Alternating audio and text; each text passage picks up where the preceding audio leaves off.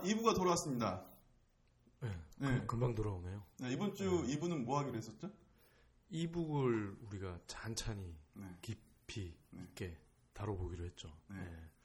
어, 이분을 모시기 위해서 저희가 1부, 예, 2부 나눠서 예, 진행을 하기로 했었습니다. 아, 오늘 저희가 어렵게 그 이 자리로 모신 분이 아, 전자책 외길 10년 인생의 예스24 도서사업본부 김병희 선임 팀장님을 모셨습니다. 안녕하십니까 팀장님? 안녕하세요. 네 반갑습니다. 이렇게 근데 오실 때 별로 안 좋은 일이 있으셨나 봐요. 아니요 좀 피곤해서 오늘 되게 어색하시죠? 어예 이런 거 참 어색합니다. 아 저도 참 어색해요. 자, 외길 10년 인생. 벌써 대한민국의 그 전자책이 벌써 10년이나 됐어요. 네. 지금 뭐 저도 제 기억으로도 2004년부터 아마 첫 작업을 하신 것 같은데 어, 예스24는 2004년부터 서비스 시작을 했고요. 예. 안 그래도 지난 방송을 들었는데 e-book 10년 이런 얘기를 하셔서 제가 좀 검색을 해봤더니 그 한국 전자출판협회가 92년에 창립이 됐더라고요. 예. 그래서 92년에는 어떤 전자책을 하셨는지 궁금해서 연혁을 보니까 95년에 신규 CD-ROM 플랫폼 발표회를 하셨더라고요. 그러니까 음. 그때는 90년대에는 CD 위주로 네. 뭐 어린이용 뭐 육아책이었겠죠. 그런 거 판매를 하시고 저희 예스24가 어, e-book 서비스를 시작한 건 말씀하신 대로 2004년이고요. 저는 2000년부터 예스24에서 종이책을 팔았고요. 네. 2004년에 e-book도 팔게 된 어, 셈이죠. 예. 그래서 그 이후로 10년 외길은 아니고요. 그 two track으로 하고 있습니다. 종이책하고 e-book고. 예. 진짜 그 우리나라 e-book 역사를 꿰뚫고 계신 분이십니다. 예. 그러면은 뭐 늘 그래왔듯이 저희가 또 질문 세례를 이제 한번 퍼붓도록 해보겠습니다. 그 제가 이제 뭐 기사 쓸 때 이제 찾아보니까 지금 우리나라 이북 비중이 2%에서 3% 남짓이다. 예, 컨텐츠만. 예. 네. 근데 이미 뭐 아마존을 뭐 킨들을 필두로 한 이런 북미에서는 절반을 넘어섰다. 이런 통계가 있더라고요. 어, 일단 아마존이 그 매출 데이터 관련해서는 굉장히 폐쇄적인 회사라는 말씀을 드려야 될 것 같고요. 아마존 안에 직원들도 자기 본부 일 아니면 거의 매출을 모르고 있는데 그 발단이 됐던 기사는 특정 전자책은 종이책보다 이북이 더 많이 나갔다. 권수 기준으로. 근데 사실은 그게 무료로 팔릴 수도 있는 거고요. 어. 무료가 판매라고 한다면 그리고 뭐 가격이 낮아질 수도 있는 거고 어, 뭐 절반을 넘어섰다고 하는데 정확한 통계는 아닌 것 같습니다. 근데 뭐 절반이든 30%든 저희 2, 3%에 비교하면 굉장히 차이가 크고요. 네. 그렇습니다. 그런 어떤 뭐 문화적 차이라고 해야 되나요? 그 배경은 어디서 오는 건가요? 일단 컨텐츠 종수가 있겠고요. 저희 그 이북 저희 출판계 전체가 50%가 번역서인데 그렇게 되면 저작권 계약이 에이전시를 통해서 이루어져야 되고요. 작가나 출판사랑 네. 직접 하는 게 아니라 그게 좀 시간이 걸리고 그러다 보니까 좀그 교통 정체처럼 네. 앞에서는 약간의 차이인데 뒤쪽에서 굉장히 오래 서 있게 아. 되는 그런 건 것 같습니다. 근데 뭐 역시 교통처럼 앞이 쭉쭉 빠져주면 매출이나 판매량이 될 텐데 그 활성화되는 건 순식간일 거라고 생각을 하고 있습니다. 지금도 저희 베스트셀러 예스24 베스트 40위 안에 들어있는 책 중에서 전자책이 나와 있는 책이 25종 정도입니다. 어. 그러니까 만화책이나 뭐 이미지 많은 그림책 외에는 대단히 많이 전자책화 되고 있는 상황입니다. 음. 아니 이게 제가 알기로는 이 작가분들이 아직도 이북의 이 책을 만드는 거는 선호하지 않는다고 들었는데 일부 작가들은 예. 그렇게 얘기하시죠. 예. 네. 그 40권 중에 25권이면 꽤 예, 많이 그렇습니다. 지금 병행을 네. 하시는 거네요. 네. 그럼 이게 그 작가분들의 성향이 좀 바뀌신 건가요?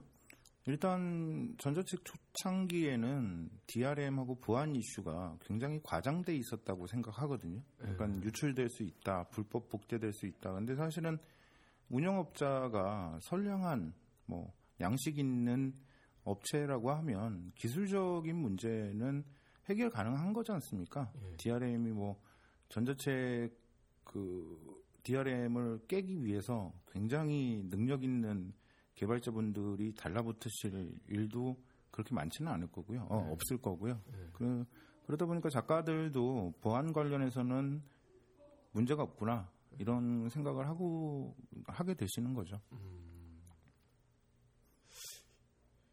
그리고 이 지, 지금 그러니까 이북이 저도 이제 이렇게 구매를 해서 보면 뭐 편하고 좋긴 한데 두 가지 장애가 있어요. 일단 단말기를 사야 된다는 거. 뭐 물론 뭐 스마트폰에서도 볼 수는 있지만 일단 그렇게 되면 경험하기가 좀 어려워지는 문제가 있고 또 하나가 가격이거든요. 그러니까 종이책 값이 만약에 만 원이면 그 저희 같은 이제 모르는 사람들이 생각할 때는 아니 이거 종이도 안 들고 잉크도 안 드는데 신간이나 베스트셀러를 보면은 거의 7, 80%에 육박을 하거든요. 네. 네. 그 일단 가격 문제는 이게 좀 어떻게 좀 바뀌기는 어려운 건가요? 일단 아마존 같은 경우는 전자책이 오히려 종이책보다 더 비싼 경우도 있습니다. 전공서라든지. 아? 예. 어. 그거는 뭐 거기 들어 제작에 들어가는 공수보다는 얼마나 판매될 거냐 기대 판매량에 따라서 가격을 달리 측- 측정할 수 있는 거거든요. 네. 만약에 전자책이 더 많이 팔린다고 하면 그리고 출판사들한테 전자책 매출이 중요해진다고 하면 그때부터도 그때부터는 출판사부터 공 그 매력 있고 경쟁력이 있는 가격을 고민을 하게 되시겠죠. 근데 지금으로 보면 말씀드린 것처럼 2%이기 때문에 음. 뭐 이거 만들어서 몇 권이나 나가겠어가 우선 생각이 되는 상황이라서 몇 권밖에 안 나갈 건데 가격은 좀 높게 정해놓는 게 낫지 않을까 이런 생각들을 하고 계시는 것 같아요. 앞으로 좀 나아지겠죠, 뭐. 아니 그 그거를 이제 그러니까 뭐 어떻게 보면 달걀이 먼저냐 닭이 먼저냐 이런 것 같은데 그 역으로 출판사 쪽에서 좀 더 이거를 좀 공격적으로 pricing을 하면 독자나 어떤 e-book에 대한 관심은 많지만 좀 비싸다는 이유로 구매를 좀 망설이는 분들한테 좀 도움이 되지 않을까요? 그렇겠죠. 근데 어 그- 그렇게 생각하시는 뭐 종이책보다 전자책이 싸야 된다고 생각하시는 주된 논지가 근거가 종이가 안 들고 제작 과정이 빠지지 않냐는 건데 사실 출판사들이 생각하기에 컨텐츠에 투자되는 비용은 그 물리적인 제작 비용도 물론 만만치 않겠지만 그 편집이나 컨셉 잡기나 혹은 교정 교열 뭐 사소한 일까지 시간을 계속 들이는 일이거든요. 네. 그렇게 보면 종이책 대비 70%나 지금 평균적으로 70에서 60 사이인데 그것도 출판사가 느끼기에는 그렇게 비싼 가격은 아닐 겁니다. 알겠습니다. 그리고 또 이제 저 같은 이제 신문 기자들이 걱정을 하는 게 지금 뭐 인터넷 모바일 플랫폼 때문에 사실 종이 신문 발행 부스나 이런 게 많이 빠졌거든요. 어떤 영향력이나 광고 매출도 그렇고. 네. 그럼 이북도 여기와 견져 봤을 때 오히려 종이책을 장기적으로는 대체할 수 있지 않을까라고 예, 상을 해 보는데 어떠세요? 이렇게 현업에 계신 뭐 대체라는 게 기능적인 대체가 아니라 시장이 종이책이 줄어들고 전자책이 늘어날 거다 네. 생각을 하시는 예. 거죠. 근데 저희가 판단하기에 중요한 건 그 합집합, 음, 종이책이랑 전자책 합집합이 이전 출판 시장보다 크거냐, 클 거냐, 작을 거냐거든요. 네. 근데 예스24 회원을 그 확인해 보면 전자책 사신 분의 15% 정도는 그 종이책을 사신 분이에요. 어, 그러니까 종이책도 샀는데 돌아다니면서 읽으려다 보니까 뭐 혹은 다른 이유로 전자책도 구매를 하시는 거죠. 근데 종이책 특성상 그분이 종이책을 가지고 있다고 하더라도 꼭 예스24에서 샀을 거라고 생각할 수는 없는 거지 않습니까? 예. 그러면 20에서 30% 정도는 중복되는 경우가 있는 것 같습니다. 예. 어, 독자로서 저만 해도 종이책이 있는데도 자꾸 전자책으로 옮겨가게 되거든요. 예. 훨씬 더 편하기 때문에 그런 게 출판 시장에 좋은 영향을 끼칠 걸로 기대를 하죠. 저희는요. 저 제가 좀 책을 좀 좋아하는 편이에요. 그래서 지금 제가 이사를 올 때 내가 몇 권이나 있나 쉬어봤어요. 그랬더니 만 권이 조금 넘더라고요. 그러면 한 다섯 평 정도 줄여서 사시는 거죠. 예. 책에 뺏겨서. 그러니까 저희 제 이제 본가가 대전인데 어쩔 수 없이 이제 저는 절반의 책은 그 부모님 댁에다가 갖다 놓고 저도 예. 똑같습니다. 예.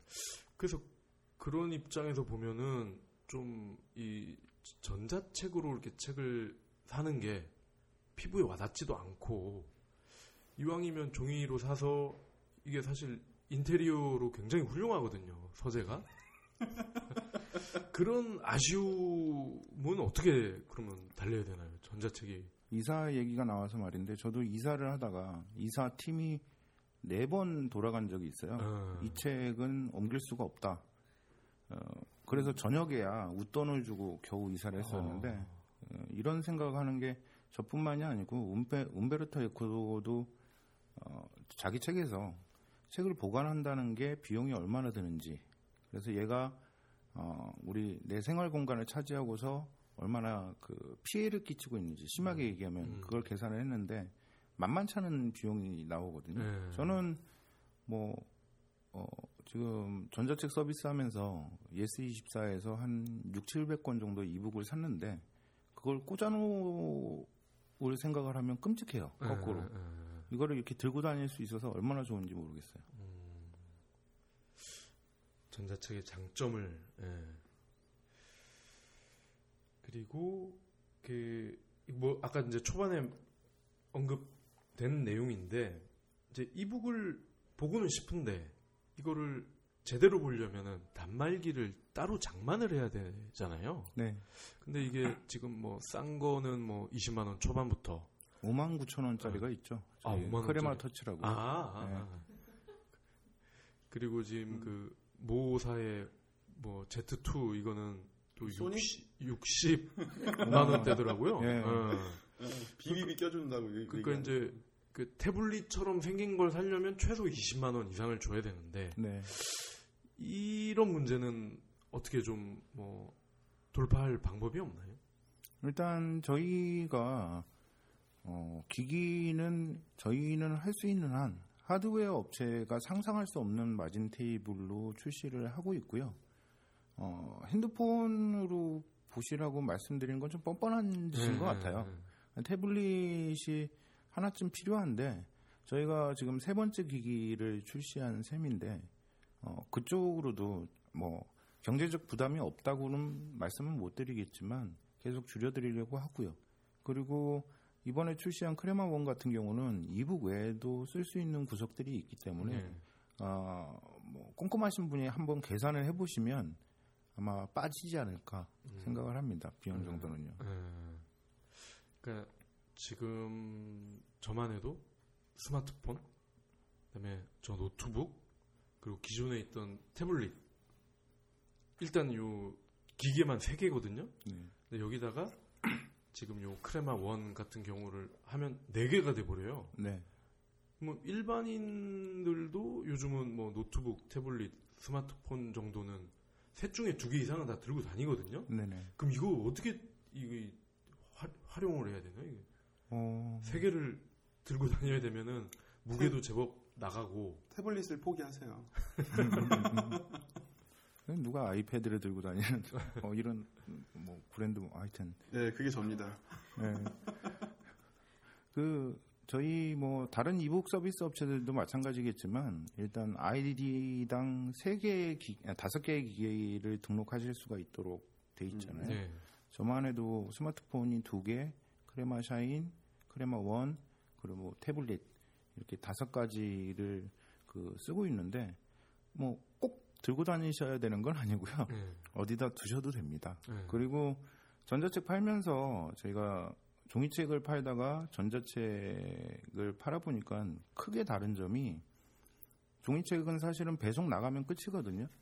그리고 이 책은 아 예스24에서 샀어 이렇게 생각하는 사람도 없고요. 그냥 그 종이 뭉치가 집에 있는 거죠. 네. 근데 e-book은 한번 구매 후에도 계속해서 그 서비스 업체의 노력에 따라서 서비스 품질이 음, 달라지거나 심지어는 뭐 망해버린다 서비스 네. 업체가 그러면 더 이상 다운로드를 물론 못 받겠죠 네. 북토피아가 그런 것처럼 네. 그게 어 제가 이해하기로는 종이책하고 전자책이 가장 큰 차이점이더라고요 그래서 저희가 크레마 원이나 이런 그 시리즈 기기를 내놓는 게 사실은 이거냐 이거냐 뭐 선택을 하시, 하시, 하시도록 이렇게 말씀을 드리는 게 아니라 저희 이미 저희 예- 전자책을 구매 예스24에서 전자책을 구매하신 분께는 옵션을 하나 더 드리는 거죠.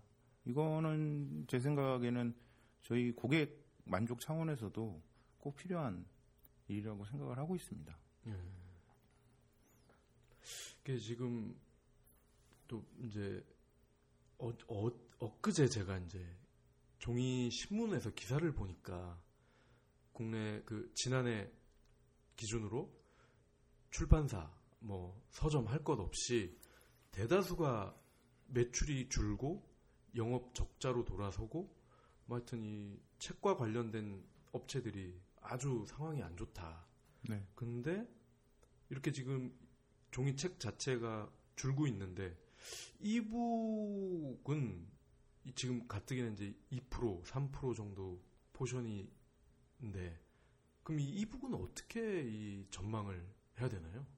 어, 이북을 어, 전망도 전망이지만 이북이 우리한테 어떤 건지 예전에 그 시장에서 그 서점이 느끼는 위협들을 쭉, 쭉 정리를 해본 적이 있는데 정리하는데 되게 시간이 짧게 걸렸어요. 순식간에. 한 10줄을 위험 요소로 쭉 쓰는데 이를테면 스마트폰 보급에 따른 컨텐츠 소비 패턴 변화 등등 해서 저희 어, 저희도 작년에 매출이 줄었고요. 어느 정도. 뭐 적자 전환을 한 건 아닌데 그런 상황에서 좀 위협이 많죠. 근데 결국은 뭐 확실한 사항은 고객이 어디서 뭔가를 활용하고 있다면 저희 쪽으로 끌어오는 것보다는 저희가 가는 게 맞다고 생각이 들고요. e-book은 저희한테 그래서 절박하고도 긴급한 사항이죠. 그렇게 생각을 하고 있습니다. 이게 e-book이 이제 뭐 제 개인적인 생각이지만 e-book이 좀 더 활성화되고 대중화가 되려면 쌍방향 소통이 중요하다고 생각을 하거든요. 그러니까 예를 들면 지금 이제 device가 워낙 좋으니까 오- 크레마 원만 해도 이제 태블릿 기능을 겸하고 있잖아요. 뭐 이걸 딱 터치를 하면 뭐 데이터베이스에서 동영상이 튀어나온다든지 뭐 음악이 깔린다든지 뭐 이런 뭐 팝업이든 이런 형식으로 이렇게 쌍방향으로 가는 그런 형태는 어렵나요? 저희가 그 책 시장을 저희가 볼 때는 크게 네 가지 정도로 나눠서 보는데요. 그 문화, 그러니까 인문 교양, 문학까지가 문화라고 할 수 있고 가족, 유아 어린이 그림책, 그리고 실용, 뭐 비즈니스 경제, 자기개발, 재테크, 외국어, 컴퓨터 분야, 그리고 필수 도서들이 있죠. 그 참고서나 대학 교재, 수험서 같은 경우 그렇게 네 개 카테고리가 있는데 네 개 카테고리가 책이라는 같은 상품군에 묶이기에는 성격이 엄청나게 다른 겁니다.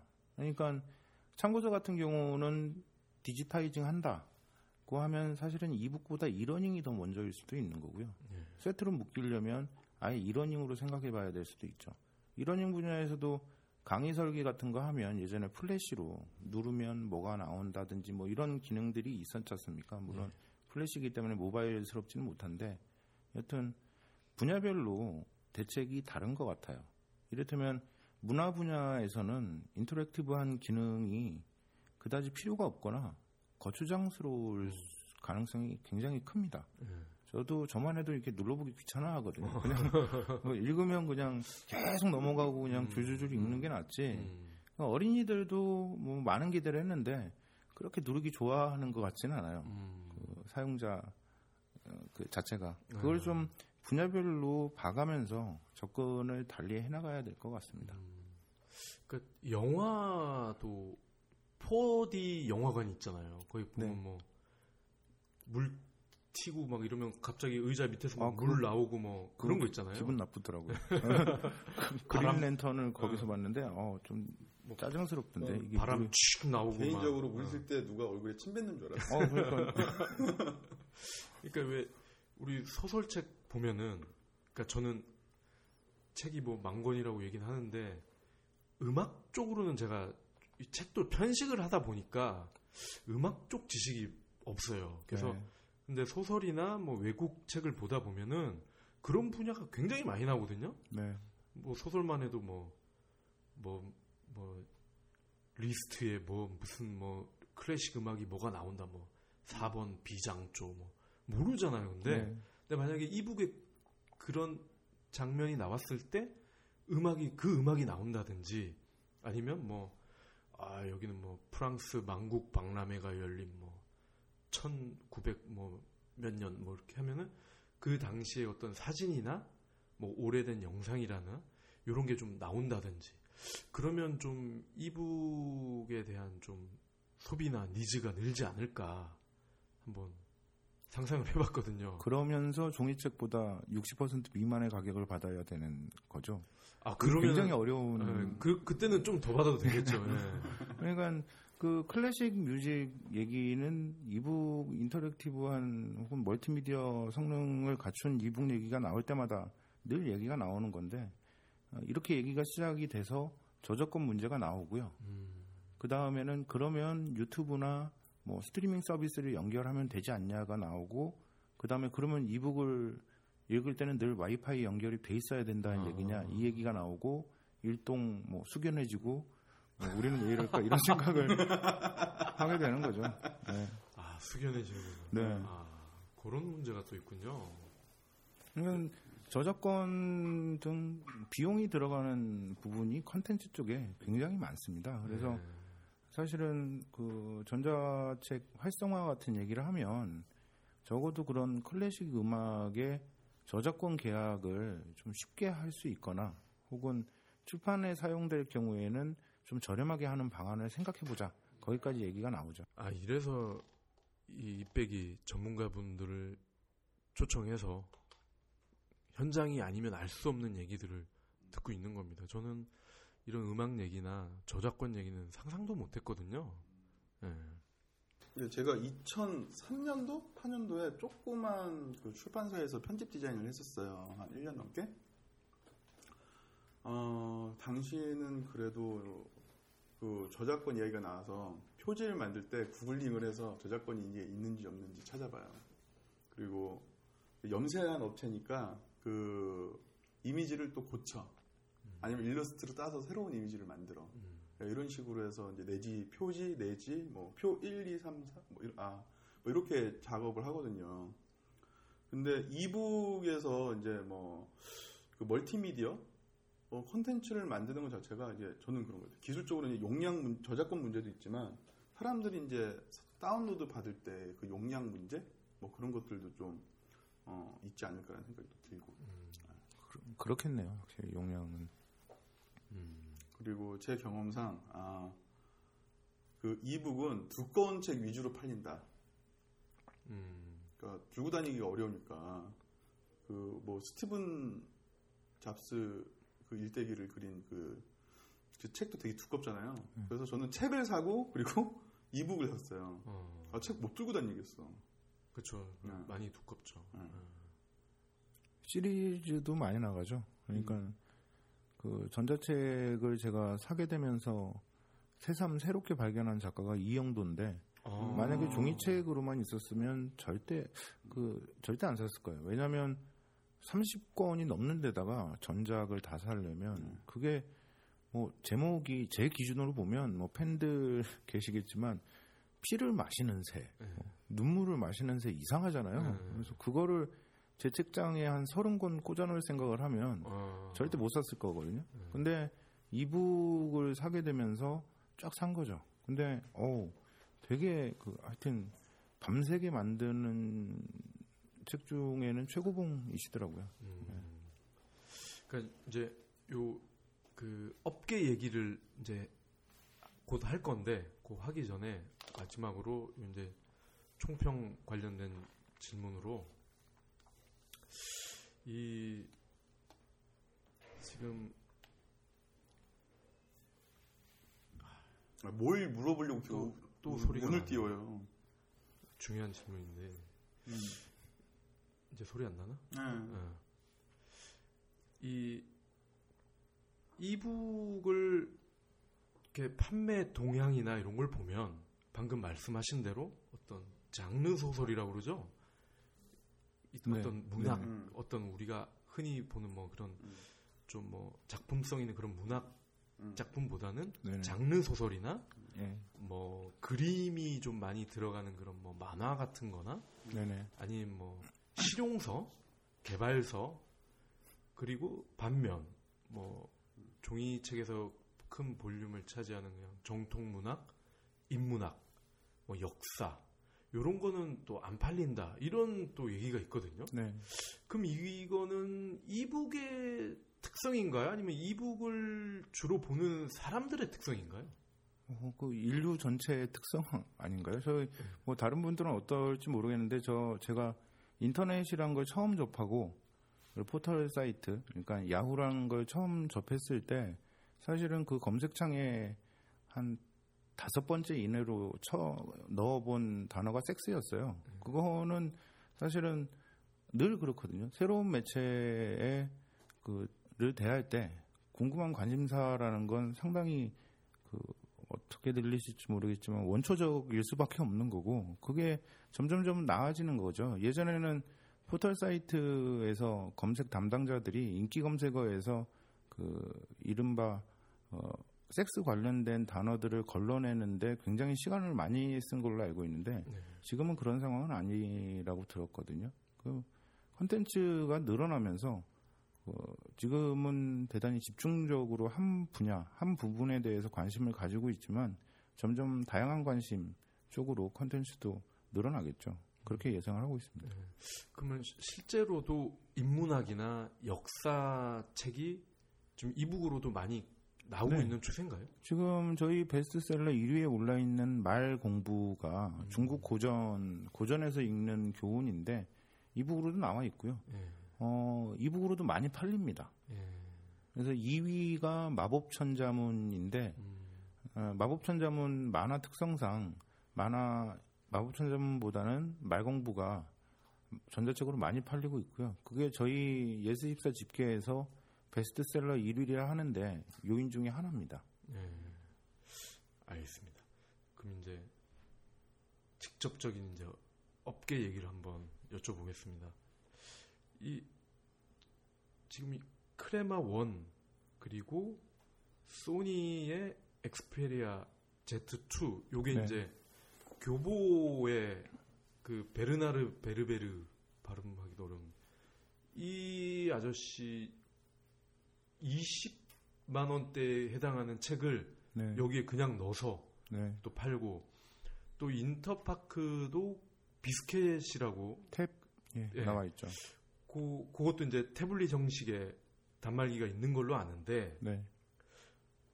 뭐이 세 개 중에 뭐 어떤 게 가장 상품성이 뛰어나다고 봐야 되나요? 어, 가격으로 보면 사실은 저도 엑스페리아 뭐 아이패드 다 좋아하는데요. 그 정말 좋아합니다. 근데 가격대 차이라는 게 무시할 수가 없고 네. 65만 원도 아마 16기가가 65만 원일 걸요. 예. 32기가는 75만 원 정도 될 것 같은데 거의 10만 원 차이 나는 거지 않습니까? 거기에 비해서 크레마 원은 20만 원 초반대니까 거의 3분의 1 이하인 거죠. 네. 가격에서 차이가 나고 그리고 그게 경쟁 관계가 아닌 게 저희가 크레마 원 출시 때문에 늦춰놨지만 저희도 엑스페리아 Z나 아이패드 에어 같은 이른바 범용, 범용 단말기하고 컨텐츠를 묶을 생각이 있습니다. 예. 계획을 가지고 있고요. 크레마 원은 추가적인 혜택이죠. 음. 저희 예스24 e-book 독자들께 드리는 추가적인 혜택 그렇게 생각하시면 될 것 같습니다. 아 그러면은 예스 24 입장에서는 이 단말기 자체는 뭐 그렇게 크게 신경을 안 써도 된다고 봐도 되나요? 단말기보다는 저희가 그 뒤에 구축해 둔 앱스토어나 e-book 컨텐츠 마켓이 더 중요하죠. 음. 그 저희가 말씀하신 범용 단말기 전체에서 저희 이북을 읽을 수가 있는 거지 않습니까? 예, 예. 그렇습니다. 그리고 어, 제 생각에는 그 어, 계속 가격 얘기하게 돼서 그런데 그 가성비라고 예. 하는 요즘 그걸 좀 생각을 해보시면 어, 이북을 읽기 위해서 사는 태블릿으로 그 20만 원대나 혹은 그 이하가 가장 적정하지 않나. 그거는 뭐 당연한 생각인 예. 것 같은데요. 예. 그럼 그 비스킷 탭이랑은 어떻게 좀 이해를 해야 되나요? 저희는 구글 플레이가 깔려 있지 않고요. 예. 예스24 예스 스토어라는 예스24 앱 스토어가 깔려 있습니다. 예. 어, 저희가 볼 때는 출판사들이 아이폰 출시 이후에 여러 뭐 application book들 어떤 출판사 같은 경우는 2,000개를 만드신 곳도 계시더라고요. application을 예. 근데 그게 구글 플레이에 들어가면 뭐 지난 시간에도 말씀하시던데 뭐 대부분이 게임 매출이기 때문에 책은 정말 처박혀 있는 네. 거거든요. 근데 저희 예스 스토어에서는 app book 위주로 게임 없이 어, 책과 관련된 것만 판매를 해서 저희 출판사들께는 그런 말씀을 드렸는데 앱북이 1위하는 앱스토어 한번 보여드리겠다. 음. 뭐 그게 얼마나 많은 사람들한테 뭐 받아들여질지는 모르겠으나 시도하고 그리고 그 앱스토어 역시 개선해 나가고 그게 저희 뭐 로드맵입니다. 예. 저도 크레마 원을 쓰면서 가장 놀랐던 게 사실 그 부분이거든요. 태블릿이라고 해서 쓰고 있는데 구글 플레이가 없는 거예요. 구글 플레이가 없고 이거는 완전히 그러니까 웹 서핑을 제외하면 정말 e-book 단말기더라고요. 네, 그러니까 이게 장점이자 단점이 될 수도 있을 것 같은데 네, 그러니까 저는 당연히 이거는 그냥 다른 태블릿처럼 이렇게 자유롭게 쓸 수 있을 줄 알았는데 정말 이렇게 묶어놨더라고요. 네. 이거는 그러면 어떻게 좀 단점이 좀 부각될 수도 있지 않을까요? 어, 뭐 특정 유저분들께는 불편하실 수도 있습니다. 근데 저희가 판단한 건 일단 뭐 어, 페이스북이나 트위터 같은 뭐 그 널리 쓰이는 서비스 같은 경우는 거의 요즘 앱, 웹 구분이 안 되는 상황까지 온 거고요. 예. 그 인터넷 서- 서핑이 된다는 건 그런 서비스를 어, 모바일 웹으로 활용하실 수가 있다는 거고 그렇다면 구글 플레이가 뭐냐? 고 했을 때 저희는 게임이라고 생각한 겁니다. 아, 그래서 서점인데 어, 앱 서점 한번 만들어 보자는 거였고요. 이렇게 말씀을 드리지만 사실은 음, 이 프로젝트가 한 2년 반 정도 걸렸는데요. 2년 반 전에 킥오프를 해서 기획 얘기하고 저는 앞에 5개월을 반대하는 데 썼어요. 어, 구글 플레이 예, 예. 범용 근데 거꾸로 생각해 보시면 그러면 구글 플레이가 깔린 범용 단말기를 예스24가 만들 이유는 뭐냐는 질문이 나오거든요. 그러니까 네. 비스킷 탭이 인터파크에 여기서 무슨 의미가 있을까? 저는 그거는 반대 방향에서 생각하면 아무 의미 없다. 그냥 뭐 기계 매출 얼마 정도 그러느니 저희는 앞으로 뭐 한국이 뭐 안드로이드나 모바일 강국이라고 하는데 경쟁력 뭐 그 해외에서도 해외 업체 비교해서 경쟁력을 갖추려면 앱스토어 그리고 기기까지 갖춘 플랫폼이 있어야 되겠다는 거고 가능성이 있다고 판단을 했던 겁니다. 그러니까 그 효과는 확실히 제가 저희 아이들 통해서 확인을 했습니다. 보통 일반 태블릿은 애들 던져주면 하루 종일 가지고 놀거든요. 네. 이거 뭐 한 10분 만에 그냥 집어 던져버리더라고요. 어, 그, 저희 지금 앱스토어가 그 인앱 결제라고 하죠. 그 모듈이 아직 표준화된 게 나와 있질 않고요. 그래서 그 뉴스 스탠드 스타일로 앱 안에서 결제가 돼야 하는 컨텐츠 앱들이 못 들어오고 있는 게 있습니다. 네. 근데 어, 앞서 말씀드린 것처럼 출판사 하나가 2,000개인데 앱북이 그런 거 모아오면 아마 그 아이들도 한 서너 시간 계속 그 부모들의 꿈이죠. 그 책을 보면서 서너 시간을 노는 아이들의 모습을 보실 수 있지 않을까 네. 생각을 합니다. 네. 그런 측면은 뭐 아주 장점인 것 같아요. 근데 저한테 사인을 주세요. 숙연. 갑자기 숙연. 그리고 아이 때문에. 네. 지금 뭐 박 차장님이 쓰시는 걸 옆에서 이제 저도 잠깐 이렇게 만져는 봤는데 딴 짓을 못하게 일부러 그 그냥 책만 볼 수 있도록 부가 기능을 빼버린 거 아닌 거야라는 전 느낌을 들었었는데 그 이면에 이렇게 심오한 얘기가 있는 줄 음. 몰랐어요. 그러니까 앱스토어에 넣을 수 있는 게 많습니다. 더 많이 넣을 거고요. 지금 한 500개 정도 올라가 있는데 이번 달에만 500개가 더 추가가 될 거고요. 네. 계속해서 더 집어넣 그 저희 출판계에서 어플리케이션들 말아 만들어 놓고 얼마나 한이 맺히셨는지 음. 느끼실 수가 있을 겁니다. 네. 근데 저는 나- 저의 그 컨설은 그거죠. 이제 웬만한 태블릿은 이제 과도기 상태이고 이제 웬만한 사람들은 살 사람들은 다 샀다는 게 태블릿 PC인데 어, 태블릿 PC가 있으니까 이북을 읽는 사람들이 대부분일 거라고 저는 생각이 들어요.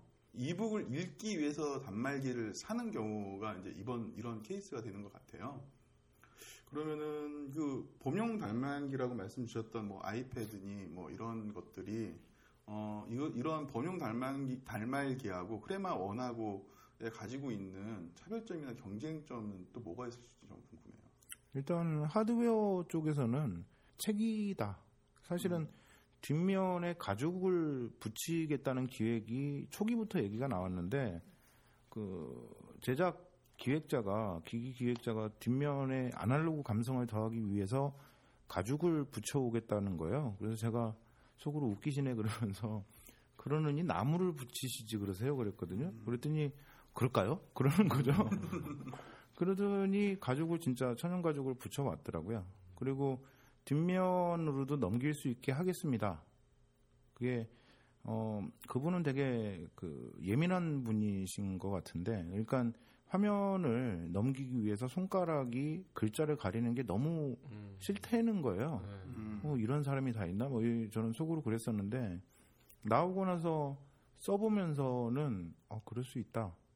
지금 뭐 과잉 친절 때문에 터치 패널이 좀 민감한 문제가 있는데 약간 소비자 사용 양태를 살펴서 최적화하고 나면 그걸 한번 느껴보시면 되게 기분이 다르실 거예요. 그러니까 아예 뭐 태블릿 PC 오른쪽에 있던 손가락이 없어지는 게 어떤 기분인지 음. 한번 느껴보시면 훨씬 나을 겁니다.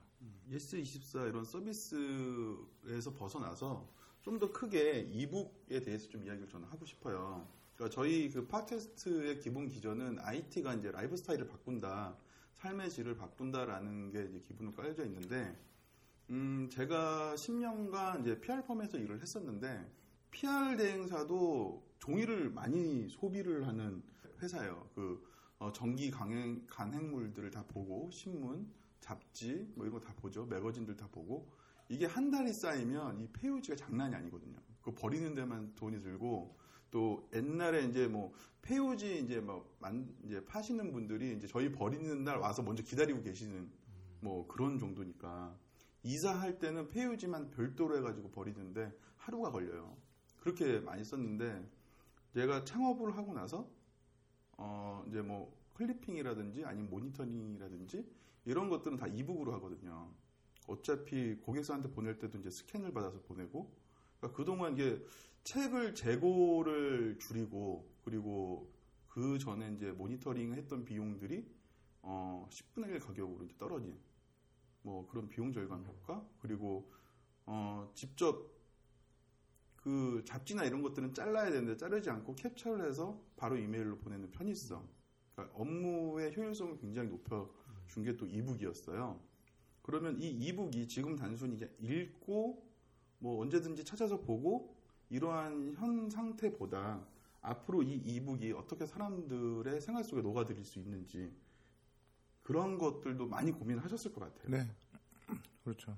근데 그 사람들의 생활 속 그러니까 어, 가장 중요한 지점은 어, 이북으로 인해서 더 많은 컨텐츠가 도서화되는 거거든요.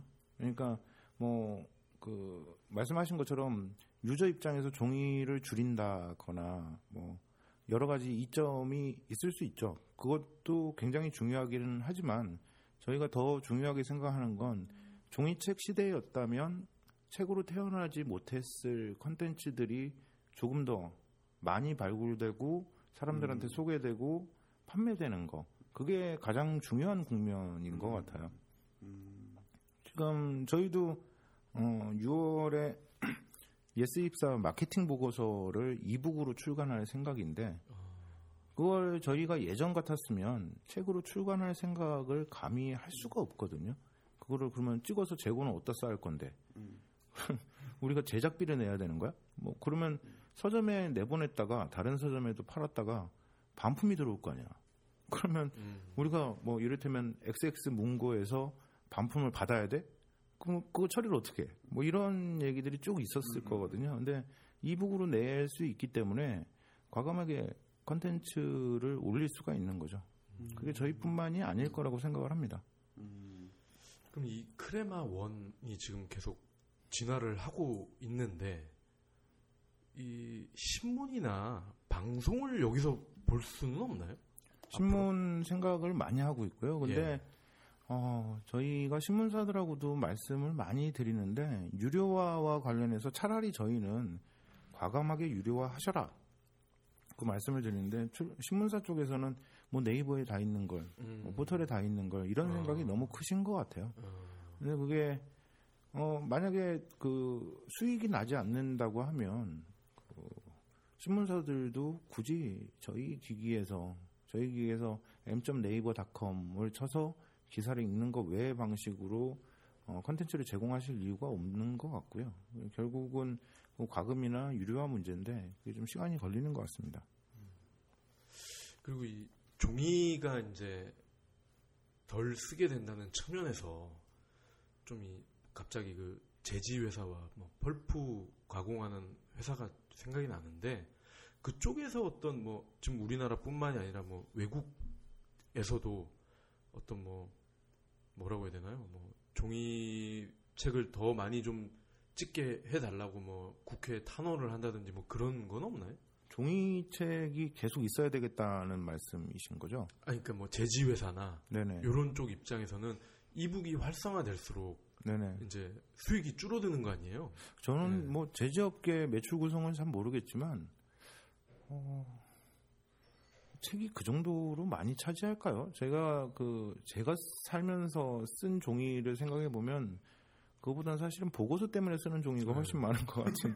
네. 그래서 뭐 아마 그 제지 회사들께서 항의를 하시려면 뭐 저희보다는 이메일 회사 쪽에 가서 항의를 하시는 게 이거를 왜 결제판을 들고 다니게 하시지 왜 음. 전자 결제로 바꾸셨나요? 이런 얘기를 하시는 게 더 낫지 않을까? 뭐 이런 생각이 좀 드네요. 예. 환경 측면에서는 뭐 나무를 안 잘라도 되니까 좋을 것 같긴 한데 또 나무로 먹고 사시는 분들도 생각을 해보면 그런 그분들이 그 소설을 쓰시고 그다음에 전자책으로 팔아서 인세를 받으시면 됩니다. 그 자기의 경험을 저는 그런 것 같아요. 그 예전에 오프라인 매장 중심으로 이제 책을 판매를 한다고 치면 어, 이제 영업사원이 그 가판에 이제 DP 될수 있도록 그 MD들과 이제 딜을 치고 예, 이벤트 비용을 얼마를 하고 이런 비 이런 것들이 다 있었어요. 네 그렇죠. 비단 이거는 오프라인 서점뿐만이 아니라 온라인 서점, 예, 도서 유통 판매를 하는 것들도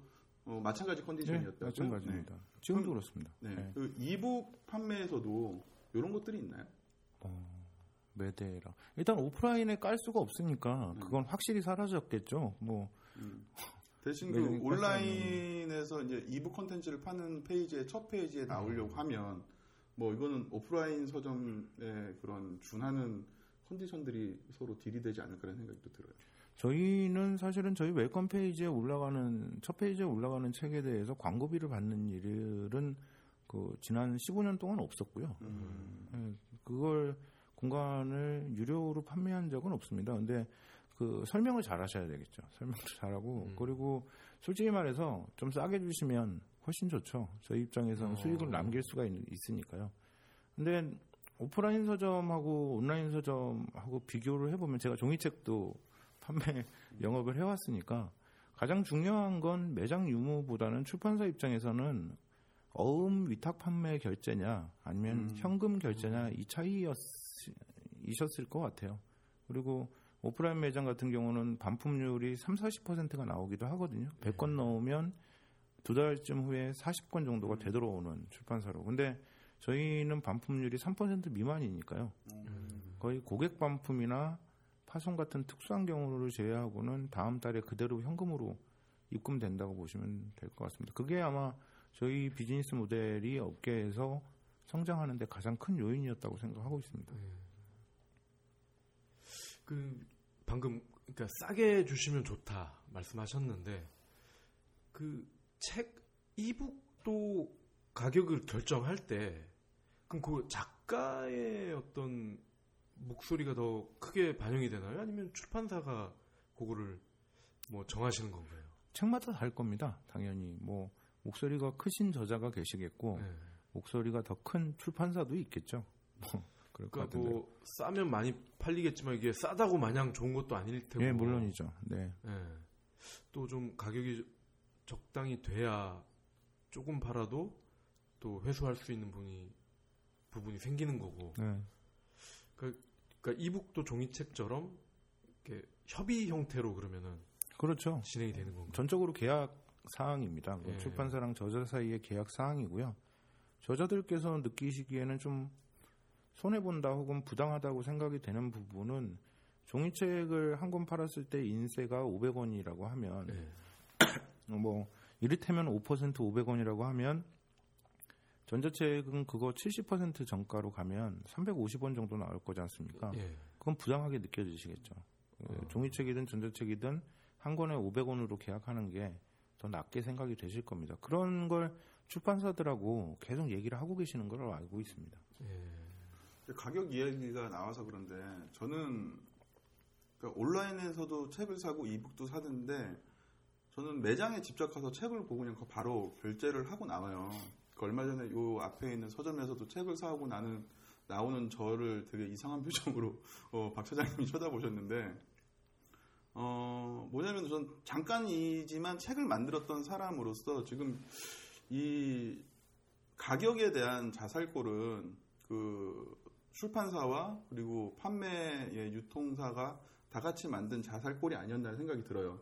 특히 뭐 이북도 어 아까 가격에 대한 부담감이 되게 크실 것 같아요. 그러니까 일반 소비자가 말을 생각을 한다면 그 생산 비용과 그리고 어 물류 비용 뭐 이런 것들을 빼면 더 싸지 않겠느냐라고 했는데 어 팀장님께서 이 컨텐츠에 대한 기획 비용이나 이제 투자 비용을 말씀을 주셨어요.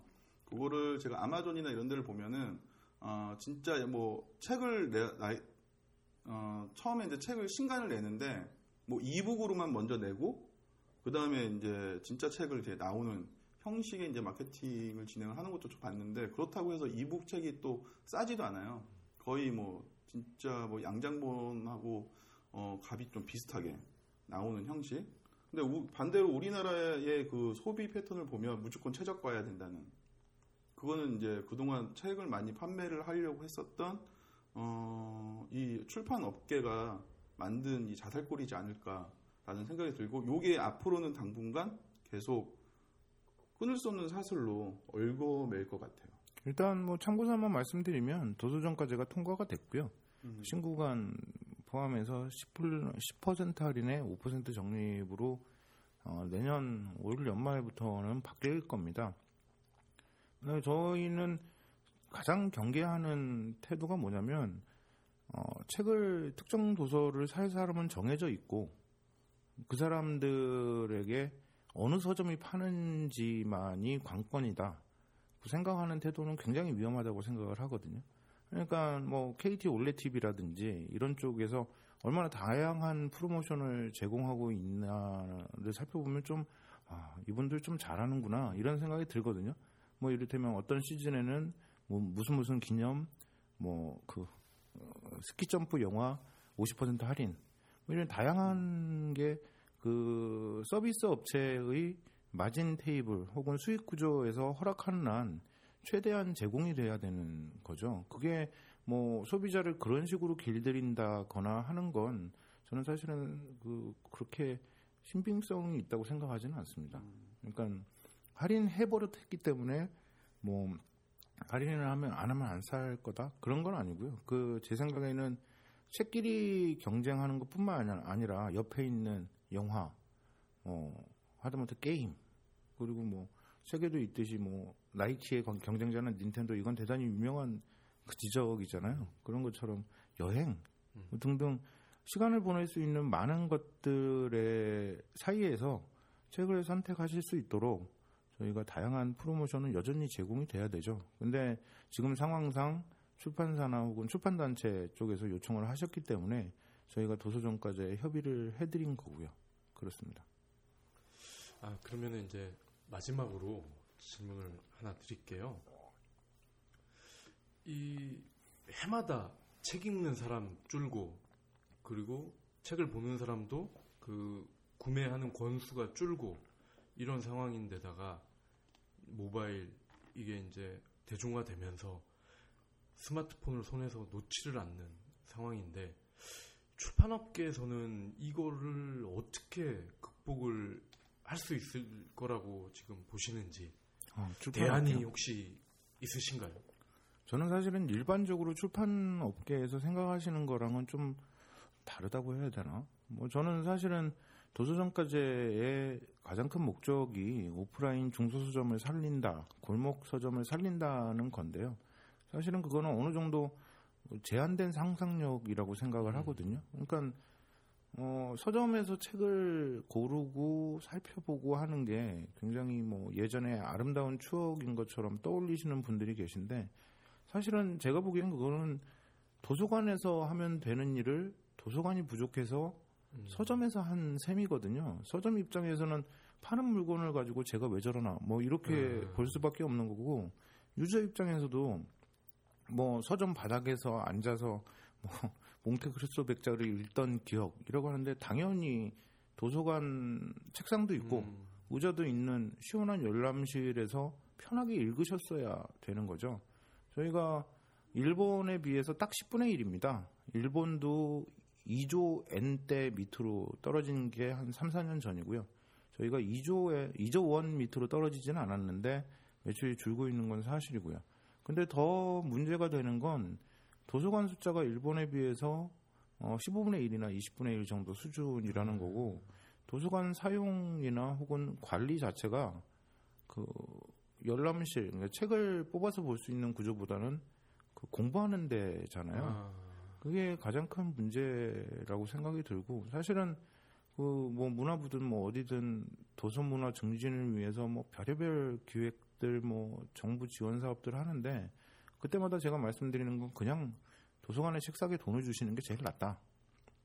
그리고 만약에 그 도서관들이 대량으로 구매하면서 출판사들하고 직거래를 하겠다.